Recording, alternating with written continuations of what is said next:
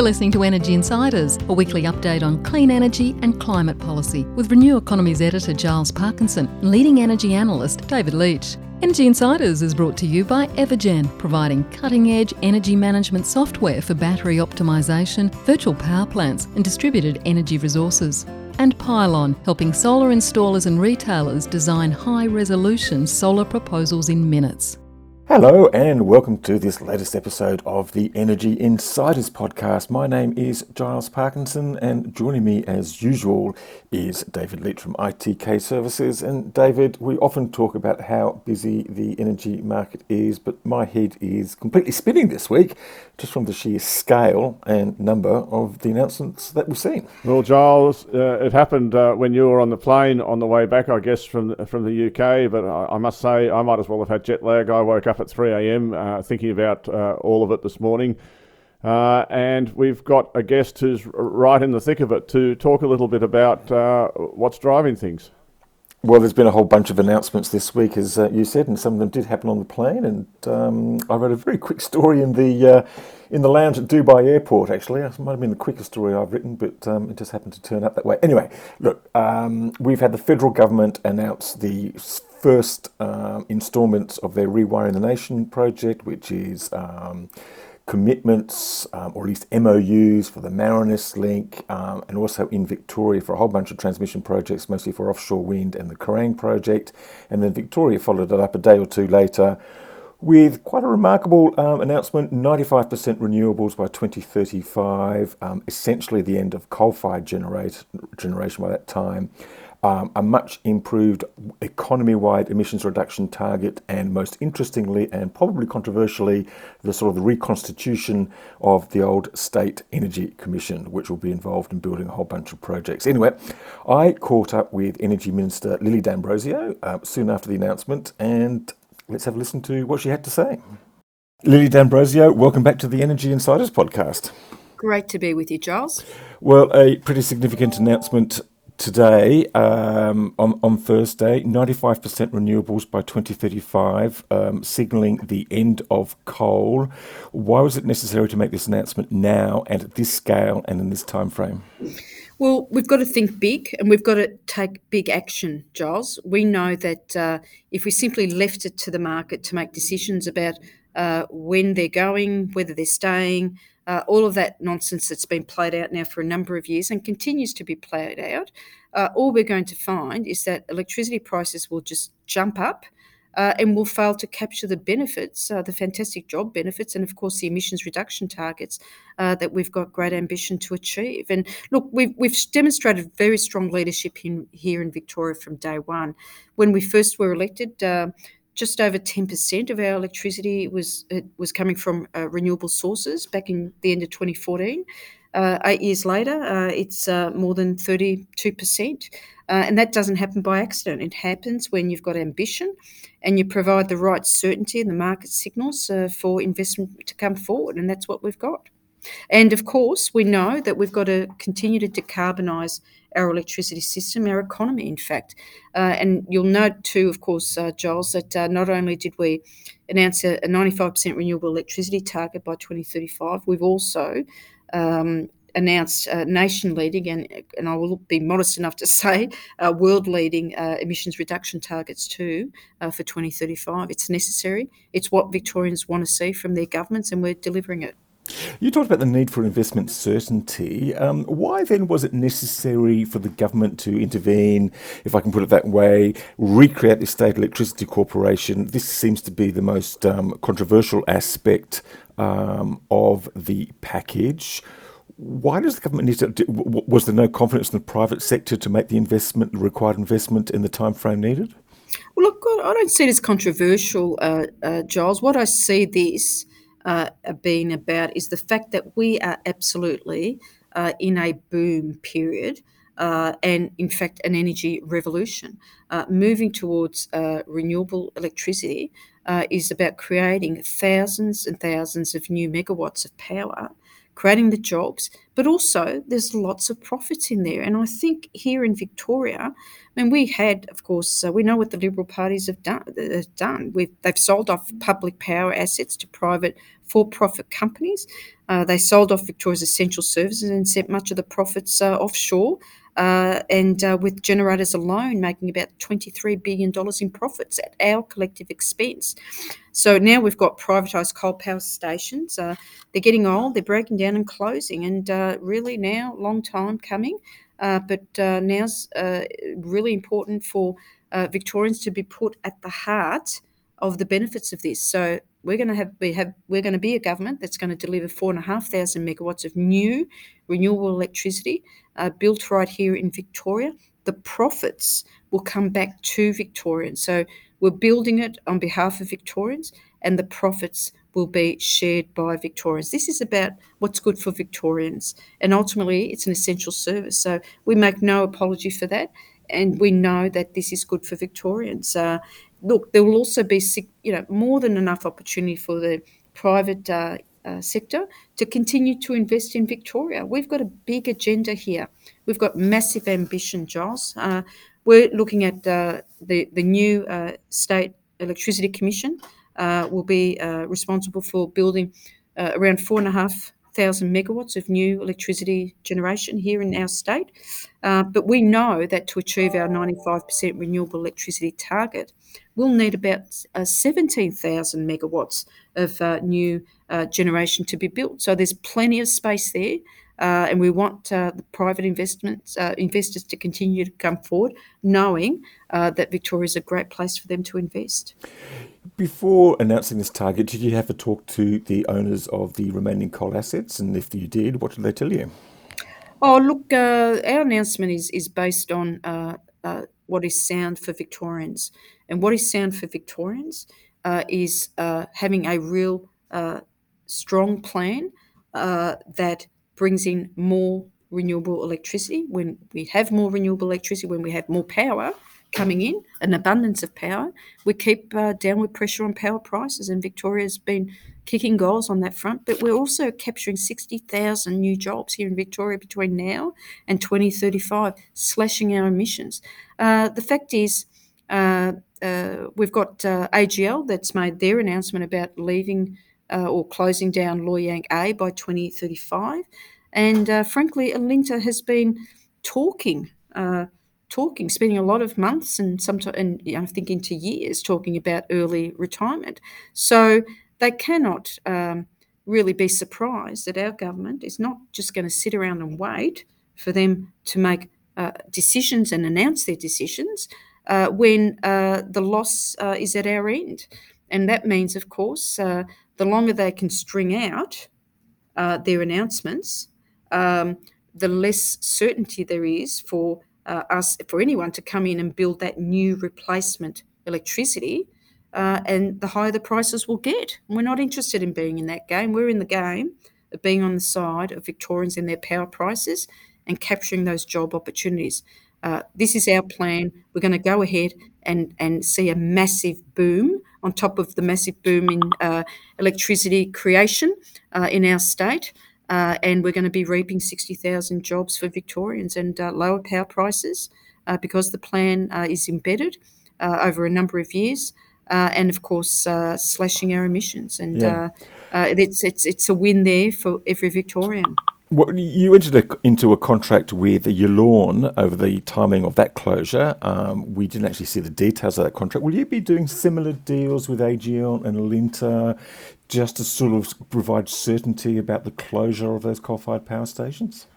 Well, look, ultimately, you know that that's uh, that's a matter for them if uh, they want to have conversations with uh, the Victorian government. But one thing's uh, very very clear: uh, we're not going to be sitting around. We've never been a government that sat around uh, and waited for the market to solve what is, you know, a massive challenge globally, and that is about Uh, uh, having getting to a decarbonised energy system, uh, capturing those tens of thousands of jobs, and making sure that we keep pressure uh, on those power prices, downward pressure on those prices.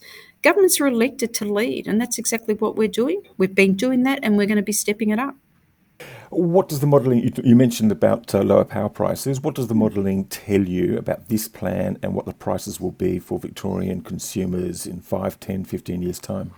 Well, uh, we already know that the cheapest uh, new uh, electricity generation that you can build is renewable energy. We've seen that play through uh, our own uh, wholesale and retail prices here in Victoria. We've absolutely, absolutely seen that. Look, the modelling tells us clearly that on uh, uh, uh, with our commitment uh, to achieve 95% renewable electricity by 2035, uh, wholesale power prices will actually be lower then than they are today. You've also announced this week the investment and the support for the Marinus Link. Why is that government investment necessary and why is the Marinus Link so important for Victoria? I mean, can't you provide enough of the renewables and storage from your own state?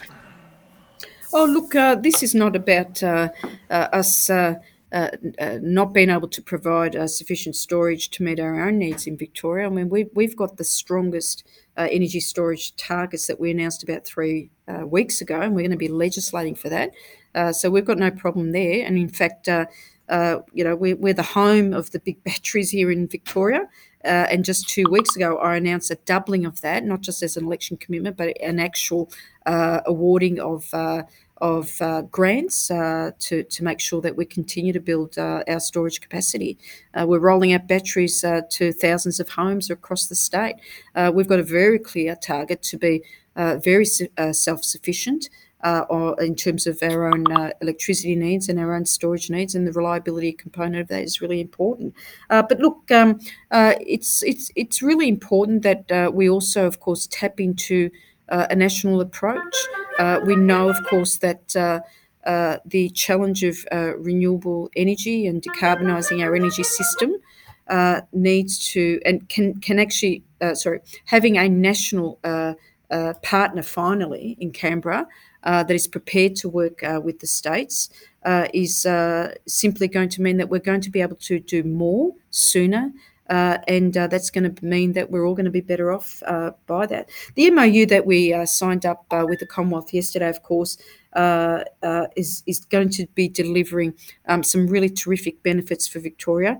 the most important one, certainly for us, is to lock in a delivery date for Kerang Link, that is the VNI West, that other interconnector between Victoria and New South Wales. And why is that important? Well, we know that uh, for too long. Uh, dates around uh, transmission and interconnectors have been moving around, and, and I've been saying now for a long time we need a grand bargain at a national level uh, that will lock in dates. Uh, for all of the uh, transmission infrastructure that needs to be built, the interconnectors that need to be built, once we can lock in the dates, we can just get on with it and do it, deliver it. Uh, and um, I'm pleased to see that the Commonwealth is going to be uh, providing uh, some significant uh, financial support, um, financing at a very cheap rate to ensure that these projects can actually go ahead and be built and to be built at a very cost efficient way. Um, so in Victoria, of course, we're getting some really good financing uh, for that Kerang link, but also, of course, investment to develop up our, our, all of our six renewable energy zones. The other thing, too, of course, is that uh, this goes back to that leadership and decisions that need to be made by uh, elected governments. And uh, we've got our offshore wind energy uh, targets that uh, we're going to we're go, getting ahead and, and, delivering on that, uh, and we'll have more to say on that soon. but um, you know, we need strong interconnections between states.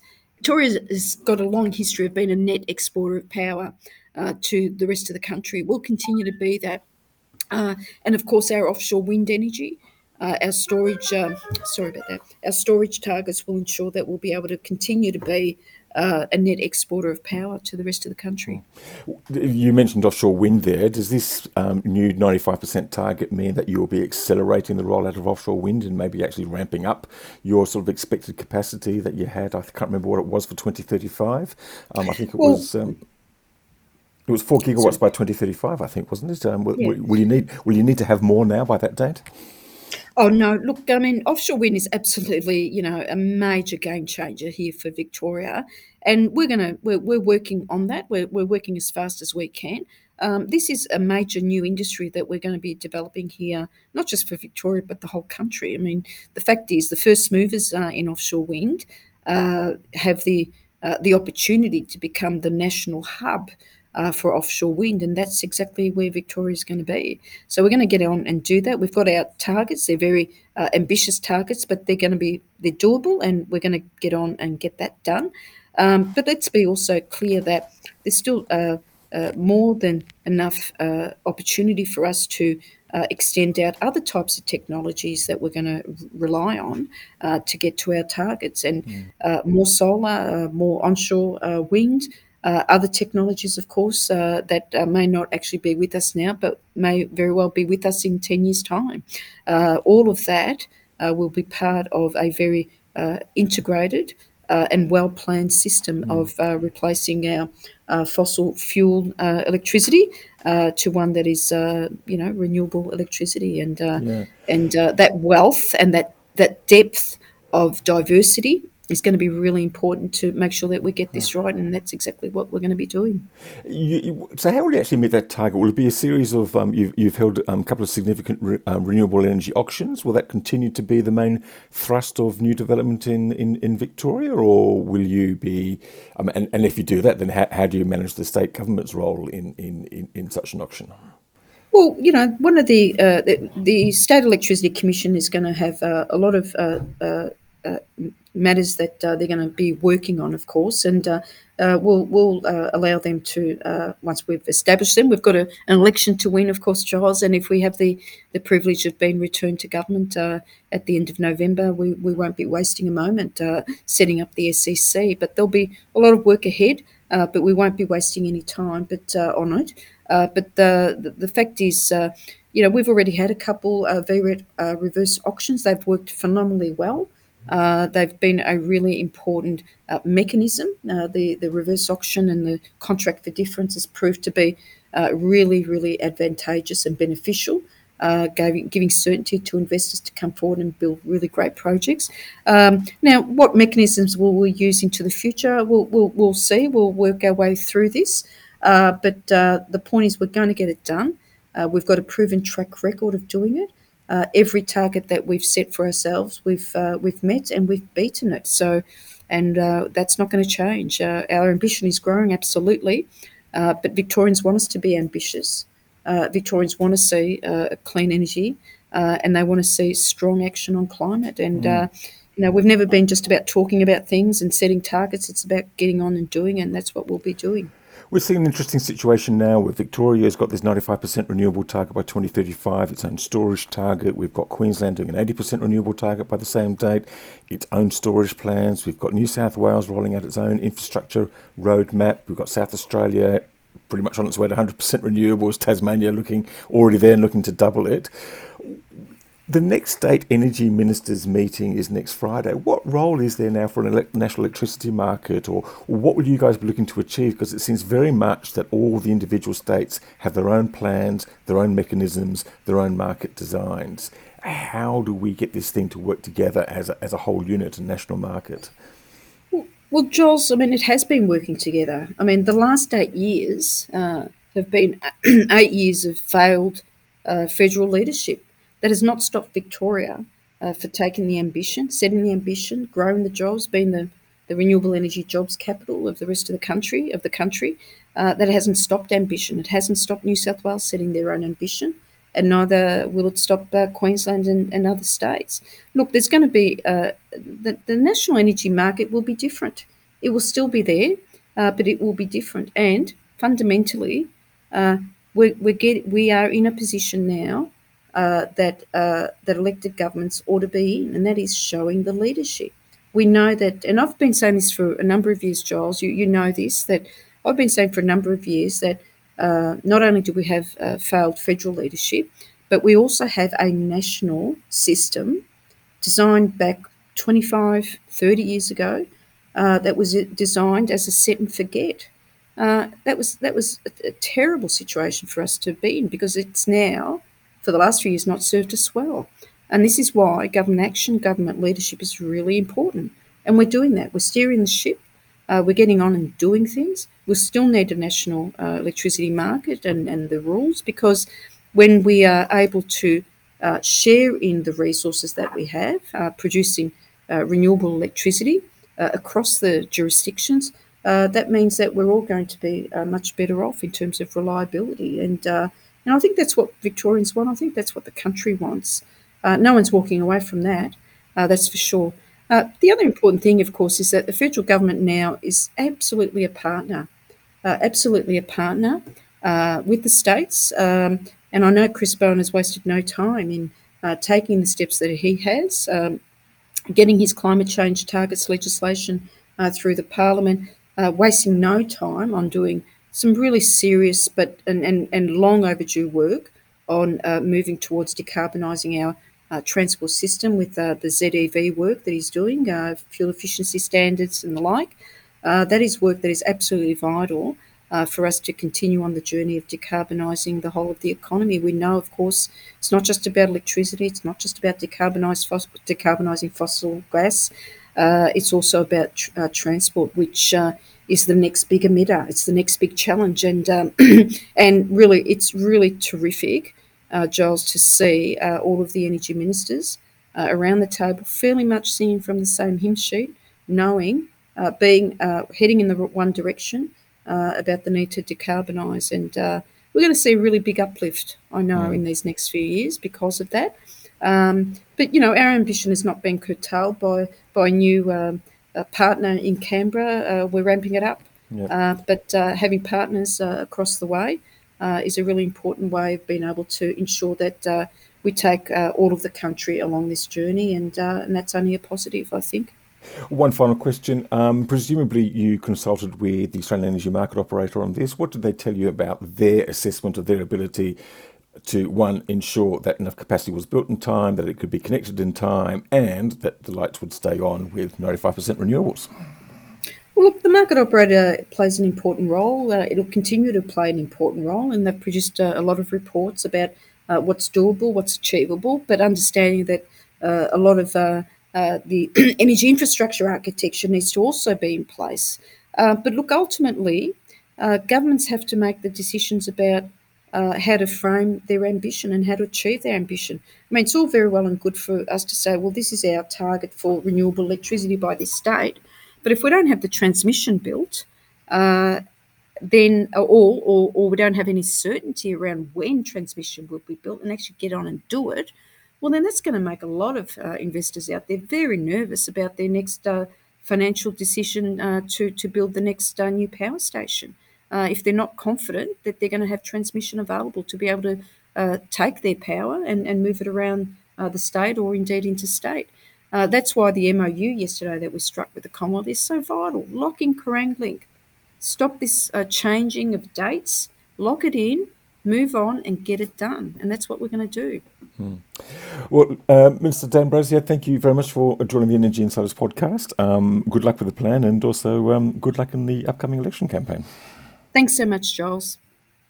So that was Lily D'Ambrosio, the Victorian State Energy Minister. Um, that government is about to go into the caretaker period at the end of next week, which is probably why we're seeing these announcements this week. David, um, interesting stuff. Um, big commitments, big numbers, dates, not a lot of detail, quite a lot of confusion about how they manage the coal-fired um, generator exits. It's going to be interesting if they do any Yallourn type deals and if there is a section of the industry worried about anything at all, it's going to be um, why bring back the SEC. What's your assessment? Well, you know, I don't see much of a point, to be honest, to being in um, a private sector retailer and possibly not even a private sector generator. If you're a retailer, you're going to have to be buying power from Queensland and Victorian government owned entities that can essentially determine your profit margin um, and uh, you, also, if you're a smaller retailer, you'll no longer be able to hedge your output as easily as you wanted to. And that's because, in quite separately, Macquarie Bank and one uh, at least one other firm have withdrawn um, activity in the clearing house of the futures market. So it'll be very difficult for you to hedge as a small retailer. Um, and, and, so, you know, you do have to wonder about these companies. I mean, the big gentailers brought this to an extent on themselves because they simply refused to invest in the new wind and solar that they needed to invest in.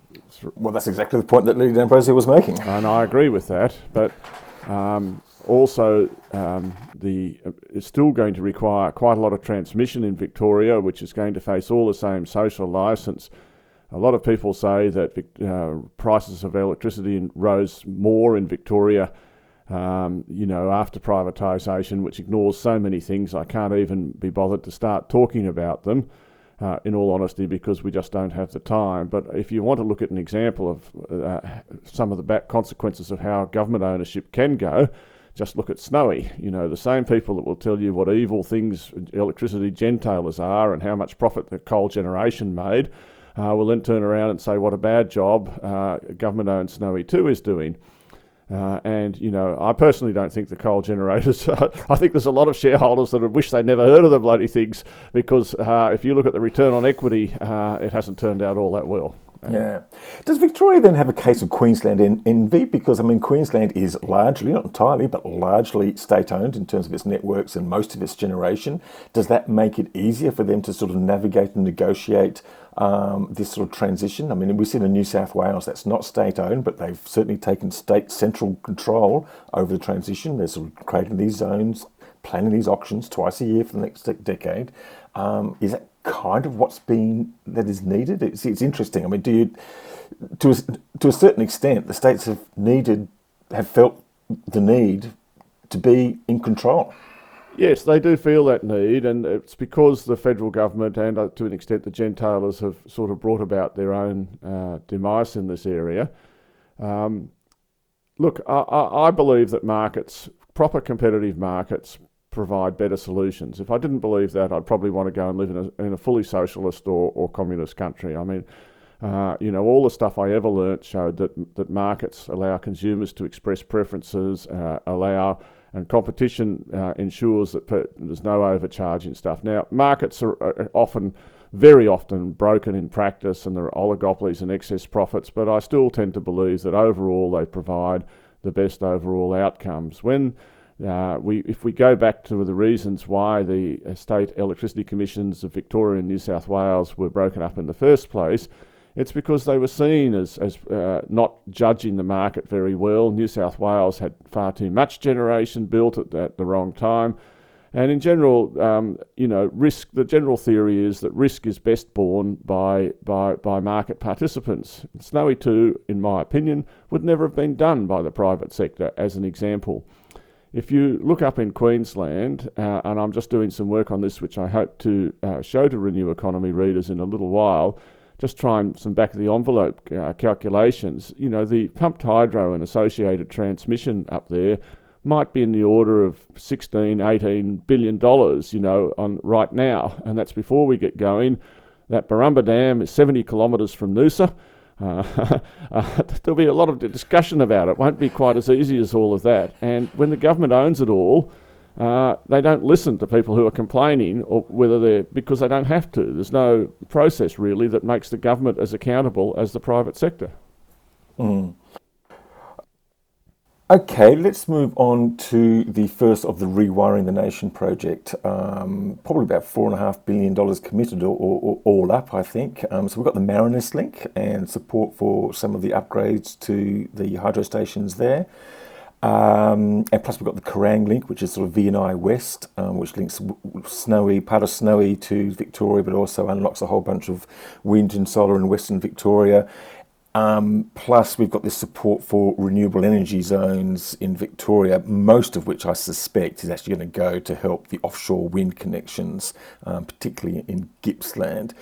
What's your assessment um, of that? And, and then I'd like to get to social license afterwards, but just, just basically of the of, of the principle of what um, what's been un, un, unveiled this week. Well, I keep coming back to the ISP, which is a techno-economic document, and it only takes the cost inputs that it, that it had available to it. But it showed the greatest benefits to of all the transmission programs that it uh, was forecasting came from Marinus Link. Now I understand that's very hotly disputed by a lot of people, but Marin, uh, Tasmania has the hydro, existing hydro resource which can act to do a lot of firming in Victoria. Uh, but the benefits weren't going to flow to Tasmania or even just to Victoria. The benefit of that firming is felt all the way up in New South Wales. And so, Tasmania, so the Tasmania wanted uh, it to be paid for by the people receiving the benefit. Well, that was never going to happen.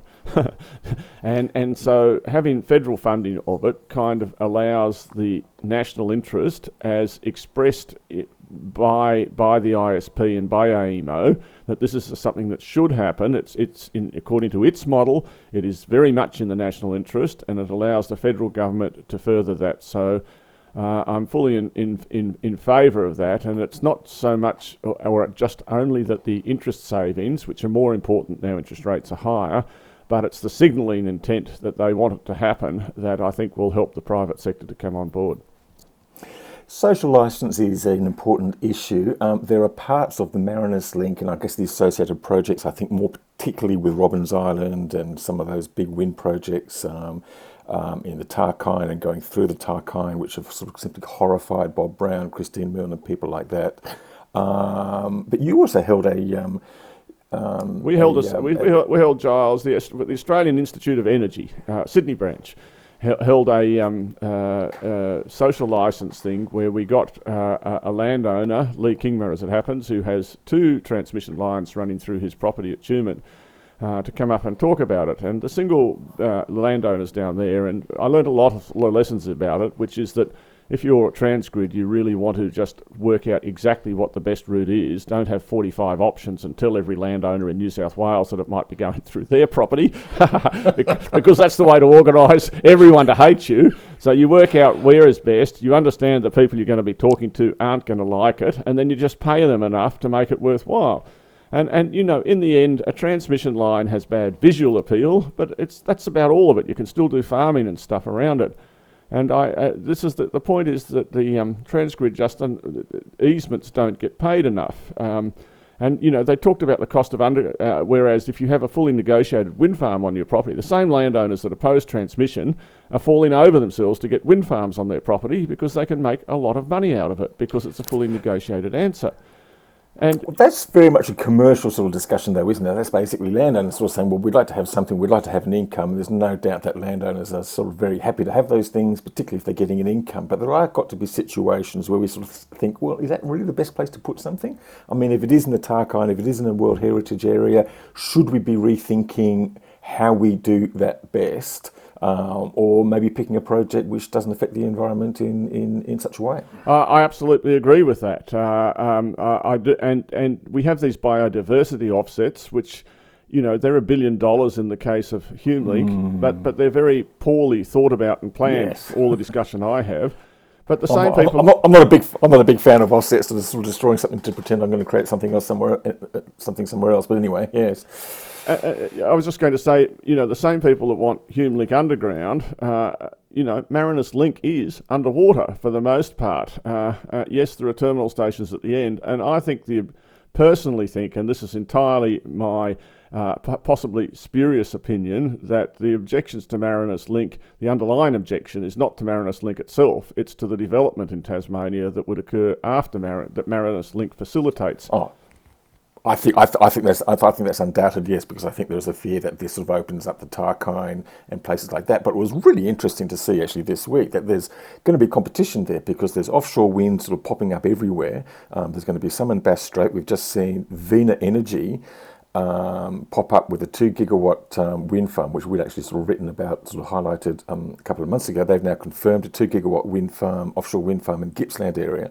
area. And some of the people who created Vena, the original Equis, have now popped up with a project of their own in Tasmania, different parts of Tasmania, starting off with a wind farm near Bell Bay. Um, this is Equis Developments um, 800 megawatts of wind in sort of various parts of Tasmania in the north as well. I'm guessing not in World Heritage areas, but they haven't actually mapped that out yet. Plus another five big battery storage projects um, scattered around the rest of the mainland state. So um, for someone to sort of think that they're going to have priority or that something will be built, I mean, there's going to be intense competition for all these things out there. Uh, that is the what the gov- where the government private sector competition can still come. It's for the PPA price, so that's why I've always uh, mm. and many of us have supported the PPA model. Um, you mentioned, um, um, you know, and Tasmania has a great wind resource. That's the other side of the argument. You know, it's got the best capacity factors in the whole NEM, better even than some of the offshore locations. But let's not talk any more about that story, which is still to play out. I think we need to move on to batteries, Giles. We had a big announcement in New South Wales, but actually, as big as that announcement is, the number that really caught my eye this week was uh, the fact that was something from Solar Quotes, where I'm very grateful to them because they keep track of all these bat- household battery prices. And they showed that the price of a uh, Tesla um, uh, Powerwall recently uh, installed, not even installed with the gateway box, is about nineteen thousand dollars. That's up from you know the thirteen thousand dollars that it had more or less stood at continuously for five or six years.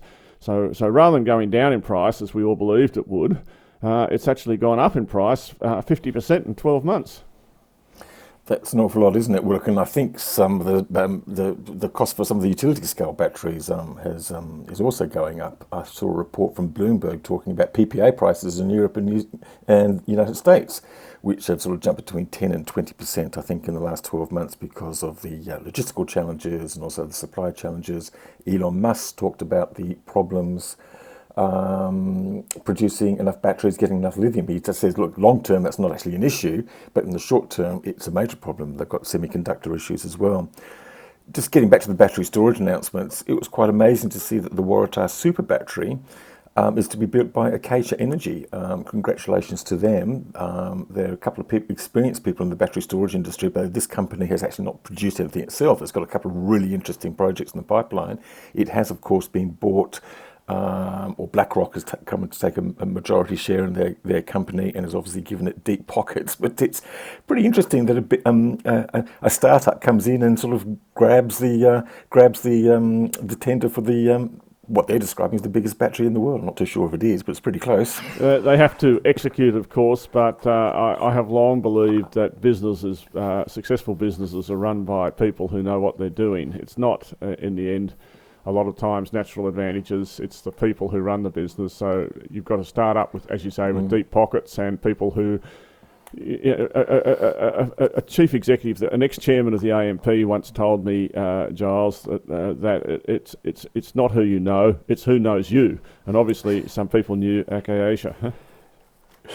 well, there you go. Yeah, yeah, Akaysha. Yeah. Well, it's interesting also. So Maoneng, which is a small company which has been involved in some projects. Um, uh, the Sunraysia project and the Mugga Lane Solar Farm, which has sort of um, somehow managed to fall into receivership in, in, in Canberra despite getting a, uh, a PPA of 180 dollars a megawatt hour. Um, they've brought in a Hong Kong real estate investor.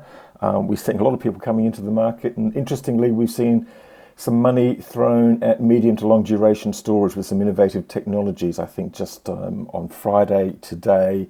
Uh, we've got AGL promising $45 million for this compressed air storage at Broken Hill, um, which will be interesting. I mean, a bit like the solar thermal project in Port Augusta, really interesting new technology. They've got to land the rest of the finance before they um, go ahead. But also, um, ARENA's funding, helping AGL out. I mean, I'm surprised that AGL actually need it, but anyway, they're giving them half a million dollars to test two new um, thermal storage technology, one Australian and one German, which could be used um, to retrofit some of the steam turbines. So um, there's an awful lot happening with storage. Yes, there is, and uh, I don't know if we've ever mentioned this before, but uh, Vast Solar, which is one of those companies trying to develop a concentrating uh, solar plant, that's ones that use the sun to uh, reflect off the mirrors and then reflect the light to a heliostat tower tower of power. It always produces the most impressive photos, but not always the best economics. Um, uh, but an offshoot of that technology is the heat heat that is generated, and it c- could be a very good low carbon way, not necessarily for generating electricity, although that might still work, but it, certainly for absolutely producing zero carbon heat, which can be used to, uh, in various industrial processes. So that's something I'll be keeping an eye on as well.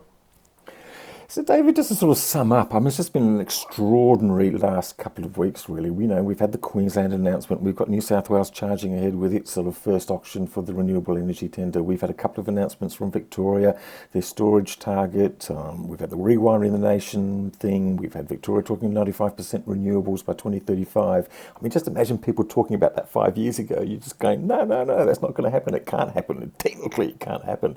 And now we've got, you know, AEMO talking about sort of revising the inverter rules um, for connections process just to smooth this transition to 100% renewables. It's it's seeing that we're right in the midst of just an extraordinary time in the market. I guess a lot of people are still trying to find their feet, but there just seems to be no doubt now about the direction we're going, um, and we know it's going to be reasonably quick. I guess the big question is: is it going to be quick enough? Well, I, I still think um, yes so it is fantastic news. At, at, the end of the day, the commitments by the Victorian and Queensland government are absolutely fantastic, you know, and we are going to, we are leading the world. Uh, I agree with Tony Wood who said that. We, Australia is absolutely a world leader in decarbonising the electricity grid. And all the theory says that decarbonising electricity is the way to decarbonise the economy because then you can electrify everything afterwards and that's a wonderful future in the one sense. Uh, uh, on the other hand, it, it brings with it endless uh, sort of issues, uh, you know, about exports of thermal energy. But putting that to one side, it's the execution, Giles, and that's where I don't think Australia's got a clue at the moment, really, about how to do it.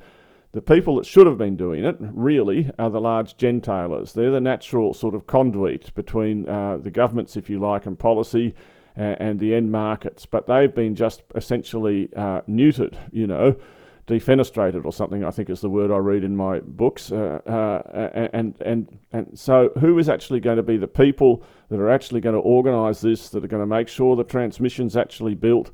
That are going to keep track of all the new wind and solar projects. I haven't worked out whether we need a, a you know a, a, gigawatt a week, but it's going to be something like that every um, or a month. Uh, we've got 80 months to get, uh, you know, something like 50 gigawatts of power built. Uh, um, there's such a lot to do, and there's no, at the moment, uh, organised way of doing it. And there's going to be so much competition in these supply chains that, you know, having it well organised and trying to make it run efficiently, uh, and, and, and above all, getting the transmission built to start with. And none of the social licence uh, problems are going to go away just because the government announces something. That's not going to make farmers any happier or unhappier. Uh, so there's a lot to do. Do we need an energy czar? Uh, personally, I have long thought that we need someone like that, someone that, that, that the market can look to, uh, uh, uh you know, an execution department, someone who has uh, KPIs about this has to happen this year or this year, and if they don't, they, if it happens, they get paid, and if they don't, at the moment, there's lots of announcements, lots of checks and balances, but no one actually responsible for making it happen. If you think you're that person, please send your CV and a cover note to editor at Renew Economy and uh, we'll pass it on to the appropriate people and see if we can get you appointed to be Energy Czar. David, um, um, slightly offbeat end to uh, another fascinating week, another great episode. Thank you very much for joining us. Thank you to our sponsors, Evergen and Pylon, for your ongoing and continued support. And um, I guess we'll be back again next week with another episode and be fascinated to see what happens over the intervening seven days. Bye for now. Energy Insiders was brought to you by Evergen, the market leading renewable energy software business that optimises residential and commercial solar and battery systems. Evergen enables large numbers of systems to operate as a single fleet, so network operators can use them as a virtual power plant, generating significant value for consumers, network operators, and the energy system as a whole. Evergen software is powering the energy system of the future.